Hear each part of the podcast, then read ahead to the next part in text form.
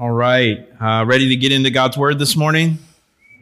Okay. Thank you for uh, leading us musically, guys. Thank you so much, team.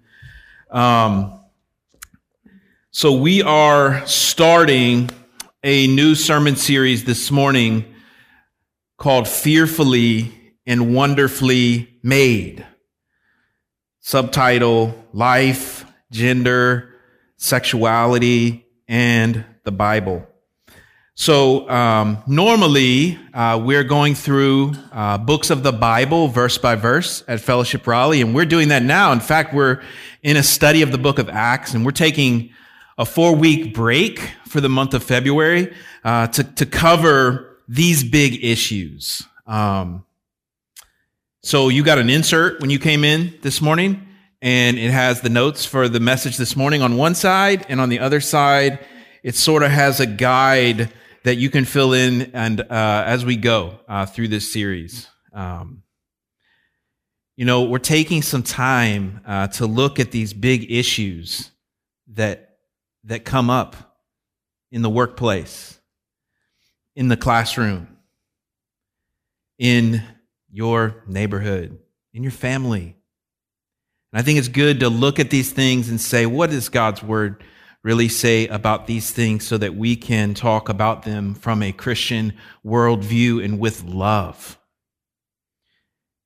So this is, uh, yeah, this is going to be fun. Little controversial. In fact, coincidentally, I was removed from Facebook last night. So there you go, just for promoting this sermon series. For sure, that's why.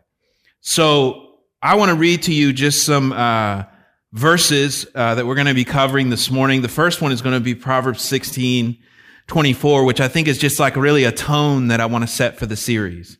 But then I want to read some of Psalm 139, which is what we're diving into deeply this morning. And so let me just read these verses, um, and then we're going to pray together, and we're going to jump in. We have three points this morning, okay? So hear God's word. Gracious words are like a honeycomb sweetness to the soul, and health to the body. And now Psalm 139. O Lord, you have searched me and known me. You know when I sit down and when I rise up. You discern my thoughts from afar. You search out my path and my lying down and are acquainted with all my ways. For you formed my inward parts. You knitted me together in my mother's womb. I praise you, for I am fearfully and wonderfully made. Wonderful are your works. My soul knows it very well. Search me, O God, and know my heart. Try me and know my thoughts, and see if there be any grievous way in me, and lead me in the way everlasting. Let's pray. Father, we thank you this morning, Lord, for so many things. We thank you that we could be here together studying the word. God, we, we pray that you would equip us this morning, that, that we would, Lord, really understand some things clearly, uh, not for us, not just so that we could just have a ton of information, but Lord, so that we could be good, bold witnesses of the beauty, the truth, and the compassion of the gospel of Jesus Christ. Lord, we really have good news. So help us to share good news in the moment where we've been born, the places where you've put us. In Jesus' name we pray. Amen. So this morning we're looking at three points basically. So we're talking about love thy body. We're talking about the body.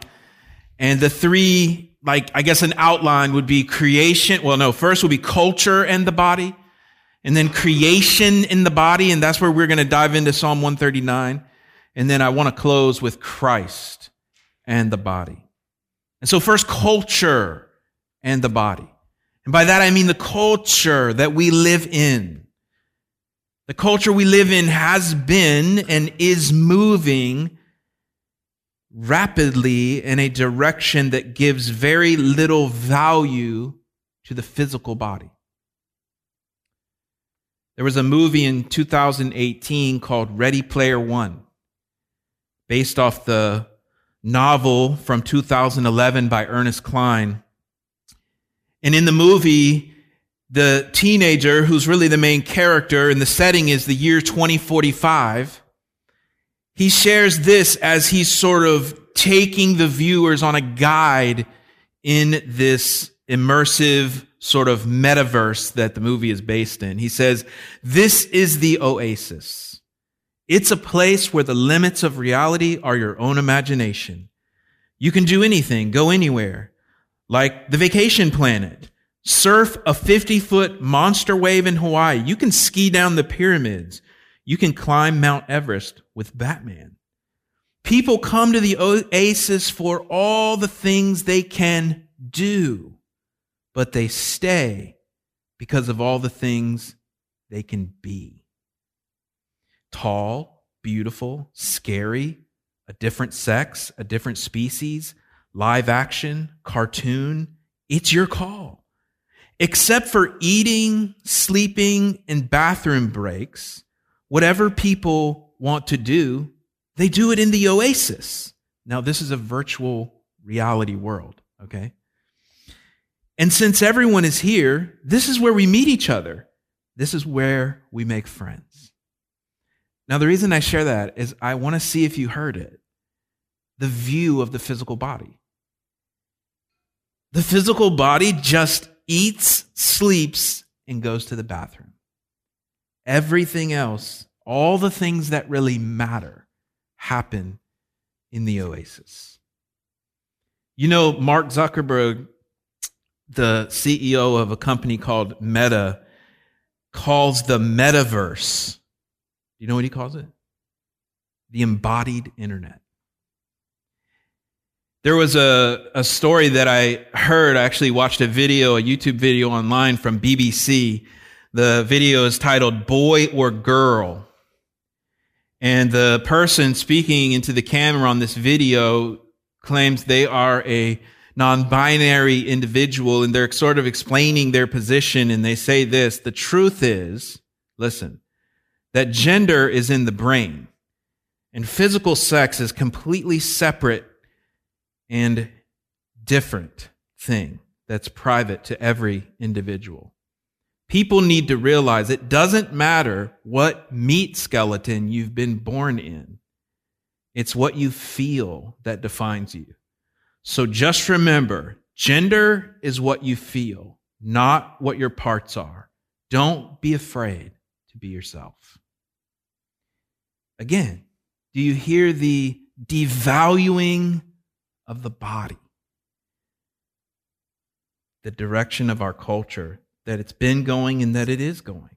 Little value to the physical body. Eat, sleep, use the bathroom, the meat skeleton you were born into. How did we get here? So, we're supposed to love the Lord our God with all our heart, soul, mind and strength. And so I'm going to read to you a couple of quotes and you're going to need to use your mind for a moment to really, really think about what we're talking about because I want to consider how do we get here in her book with the same title as my sermon this morning. In her book, Love Thy Body, answering the hard questions about life and sexuality, author Nancy Pearcey states, now listen to this quote. The key to understanding all the controversial issues of our day. Hey, just that statement right there should make you want to lean in. really? The key? Okay. The key to understanding all the controversials of our day is that the concept of the human being has been fragmented into an upper and lower story. Secular thought today assumes a body person split with the body defined in the fact realm by empirical science, that's lower story, and the person defined in the values realm as the basis for rights, that's the upper story. This dualism has created a fractured, fragmented view of the human being in which the body is treated as separate from the authentic self. So let me show you a picture to just picture this. So you can see the two stories here of truth. Just consider how this is the secular view. Faith and morality in the upper story. There is no staircase There is no integration between these two floors of the house. Faith and morality, upper story. Science, lower story. Values, upper story. Facts, lower story.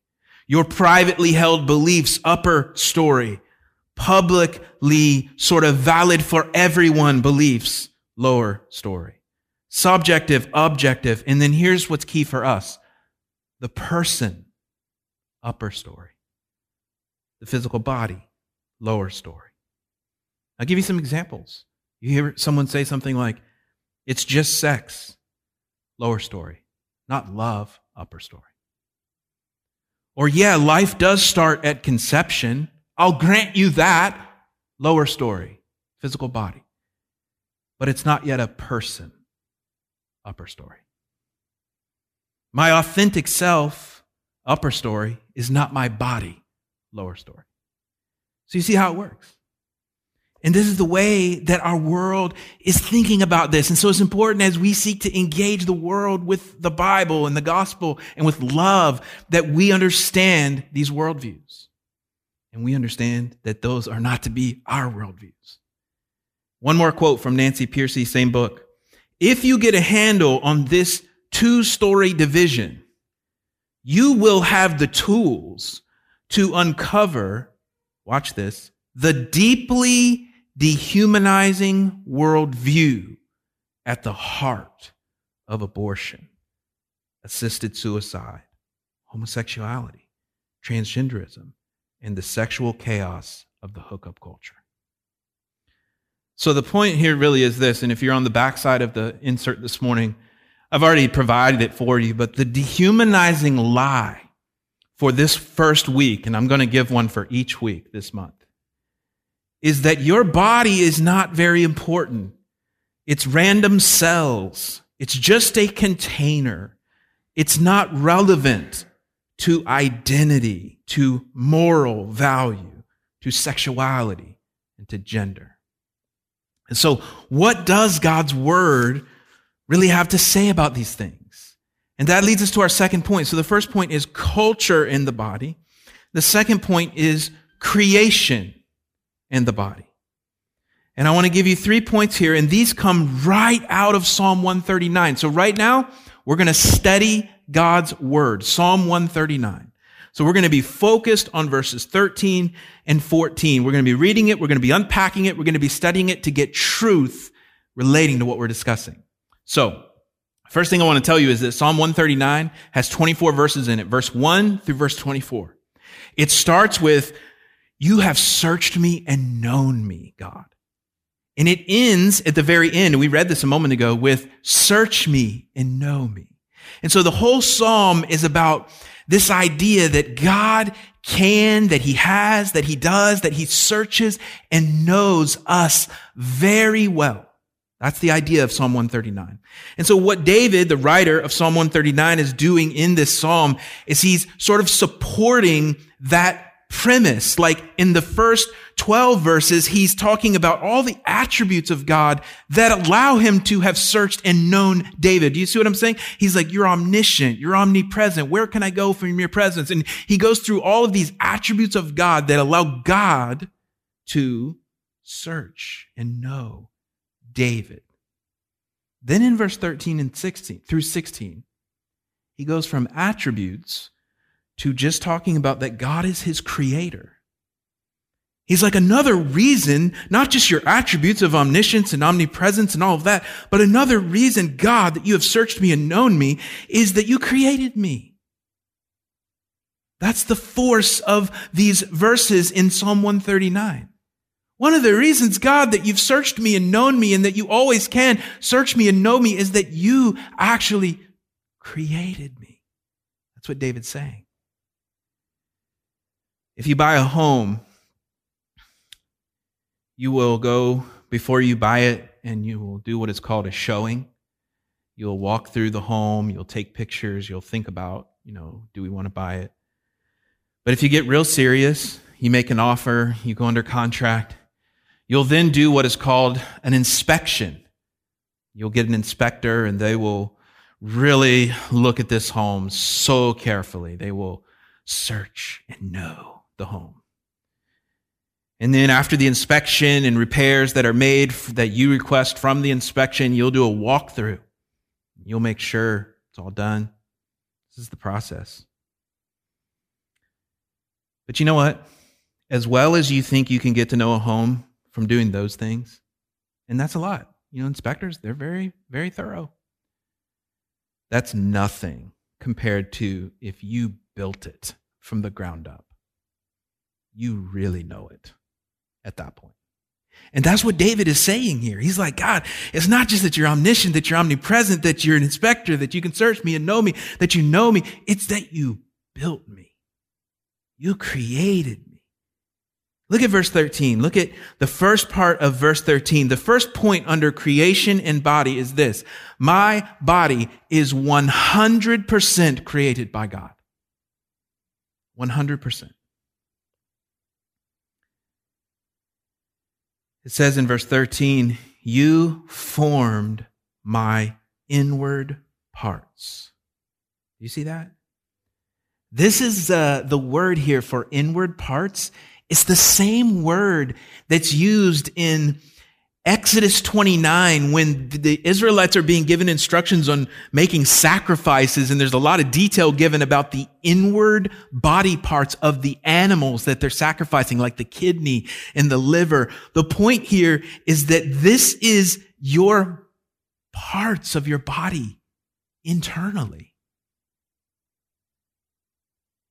For you formed my inward parts.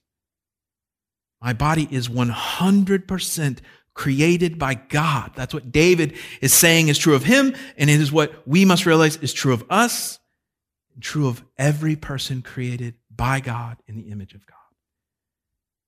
Yes, our bodies are fallen and imperfect, but God's plan is not to set you free from your body, but to redeem your body. God is not just interested in your soul. Love thy body. Our bodies are 100% internal body parts and all, created by God and are a gift. And even though that is challenging to hear for some, we have to remember that embodied life, the, the bodies that we're allowed to live our life in, they are indeed a gift. Our bodies are not the result of a random process. The Bible does not find any consistency with that. The Bible teaches that God wanted you and me to have the bodies he gave us. My body is 100% created by God. Second point here from verse 13 as well. My body is me. My body is me. Look at how David speaks here. Look at the second part of verse 13. Look closely. Look at what he says. He says, You knitted, what does he say? Me together in my mother's womb. Great opportunity here, David, for you to say, You knitted my body together in my mother's womb. But he doesn't. He says, Me. It's not just David. In Job, chapter 10, verse 11, Job says, You clothed me with skin and flesh and knit me together with bones and sinews. Think about it. My body is me. If you look in the book of Genesis, the creation account in chapter 2, you see that it tells the story. It says in verse 7 Then the Lord God formed the man of the dust from the ground and he breathed into his nostrils the breath of life, and the man became a living creature. Think about that. It does not say that God created Adam as a soul first and then found a container for the soul. It does not say that. One theologian from England said, We are animated bodies, not incarnated souls. My body is me. Hey, you know what? We know it's true. We know this is true. For example, if I said to you, hey, after service today, I I do not want to punch you. I just want to punch your body's face. Is that okay? Is that all right? What would you say? No, Matt, you cannot punch me. That's what you would say. Because we know this is true. Of course, there is more to us than our physical bodies. But it's impossible for a Bible believing Christian to believe that the authentic self is entirely separate from and in conflict with the physical body that God knitted together. So my body is 100% created by God. My body is me. And now, third, my body is fearfully and wonderfully created by God. You see the word fearfully here. Word literally means fear. 320 times in the Old Testament, a very common word for fear. It means to tremble, to like really be afraid. And you think about someone making something fearfully and what picture comes to your mind? Perhaps you think of, you know, one of those like shows where someone's making a bomb and they're like putting the wires together and handling the uranium. And it's just very sort of anxiety producing because you don't want to mess up. But that might not be the best example for fearfully making us, but still the focus that you have perhaps when assembling IKEA furniture. It's like, I got to do this right because I don't want to redo it. Or maybe a new parent assembling a crib for their child and wanting to make sure that it's safe. Or for the first time installing a car seat in their car, fearfully making that happen. We're fearfully, and it says also wonderfully made. This word is a word that means to be different, to be impossible, to be wonderful. I was reading an article online this week about, um, well, here's the title of the article. Tesla's AI Revolution. Machines that Set Tesla Apart. And the article talks about, you know, in these gigafactories that Tesla has, where they're really pushing out lots of electric cars, it says that the casting machine is what makes Tesla set apart that they are going to build the entire exoskeleton of the new Tesla truck out of one piece of steel because of this advanced AI casting machine. And here's why I share that with you. Because I want you to hear the irony that the word or the idea of being totally set apart is used in a headline describing a machine that's going to be on an assembly line mass producing things that look exactly the same. See, God has fearfully and wonderfully created you. He's made billions of human beings and never made one the same. He's not mass producing people. Each person's body is handmade handcrafted, fearfully and wonderfully made. Here's the thing I want to say again creation in the body, 100% created by God. My body is me. My body is fearfully and wonderfully created by God. Think about this. David is writing here. Now, David was the king of Israel. And if you recall, he became king when the prophet Samuel went to Jesse's farm. And Jesse was David's dad. And he was looking for a king. And all the brothers of David passed before Samuel. And Samuel thought for sure most of these guys would be the king. And they're like, God's like, nope, it's not, not that guy, it's not that guy, it's not that guy. Samuel's looking for a king. He's looking for a guy that looks kind of kingly, you know? Like broad shoulders, kind of looks like one of the guys from 300, like a king. And God says to Samuel, 1 Samuel 16, verse 7 Do not look on his appearance or on the height of his stature, because I have rejected him. For the Lord sees not as man sees. Man looks on the outward appearance, but the Lord looks on the heart. Now, this verse is forever tied to David. What an accomplishment, you know? It's like, like if you're like, you know, in like youth group in high school or something and people are trying to set you up with someone and to date them or whatever. And you're like, yeah, I know, but like, I just, I feel kind of wrong admitting it, but I'm not very physically attracted to them. And then your youth pastor is like, hey, listen, buddy. 1 Samuel 16, 7. Do not look at their appearance at all. the Lord sees not as man sees. How would you like for this? This poor David, this verse is him. Like he is famous. This verse applied to him. Like the, it's okay that you're ugly and you don't look kingly. God sees the heart, not your sort of not seeableness. Okay. Like that's like he made that verse famous. How would you like to be the person that made that verse famous? Man. But David is also the one who's writing Psalm 139, speaking of himself.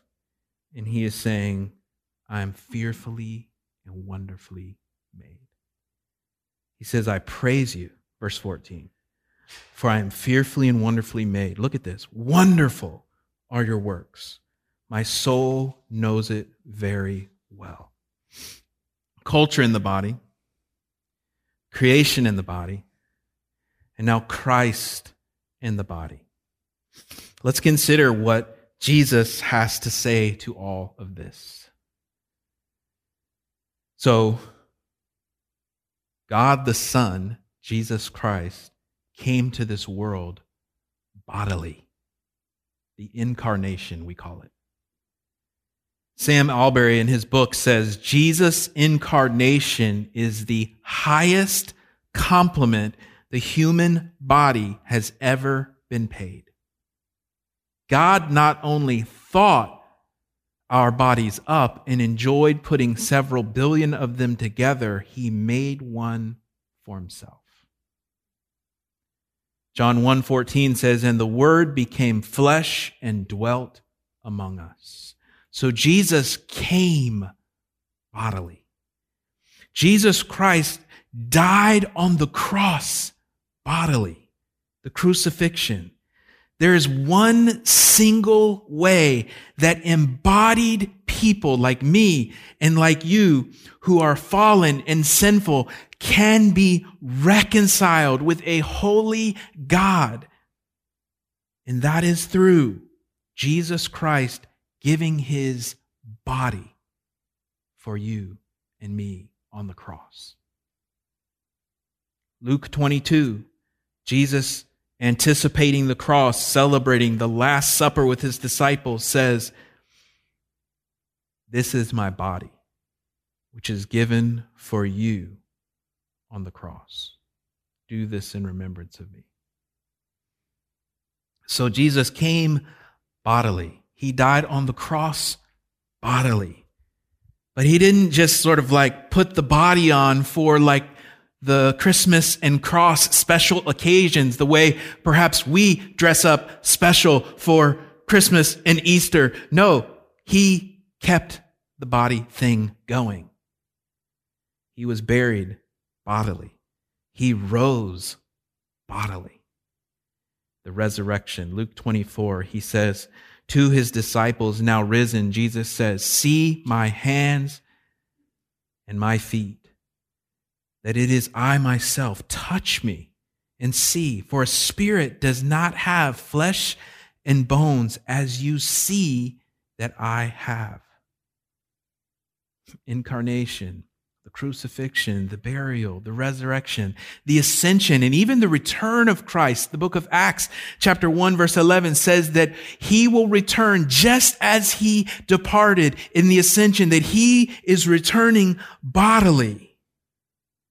And then the Bible promises those who have put their faith in Christ that Jesus will one day make our bodies like his glorification. Philippians 3, verse 20. Our citizenship is in heaven, and from it we await a Savior, the Lord Jesus Christ. Watch this. Who will transform our lowly body to be like his glorious body by the power that enables him even to subject all things to himself. Christ and the body. What are we seeing here as we consider Christ and the body? Think about that last point about Jesus, that he will transform believers' bodies. What does that mean to you? This is what it means it means that your body's best days are ahead, not behind. The great hope is not an escape in the form of the movie Ready Player One's The Oasis or the Metaverse, or in the form of some kind of physical change or transition within your body. The great hope is fully redeemed and immortal bodies in the new heaven and the new earth with Christ. Culture in the body. The lie there that the body does not matter creation and the body, the truth that my body is me and that I am fearfully and wonderfully made, and Christ and the body. We're seeing here that we cannot believe in, worship, and claim to follow the bodily risen Jesus Christ and at the same time devalue the body. If we do turn from our sin, if we believe in Jesus Christ and we follow him, there is nothing but truly great and amazing news for our bodies. Purchased, redeemed. You are not your own. He bought you with a price. Glorify God with your body. Transformed, sanctified glorified with an immortal body forever.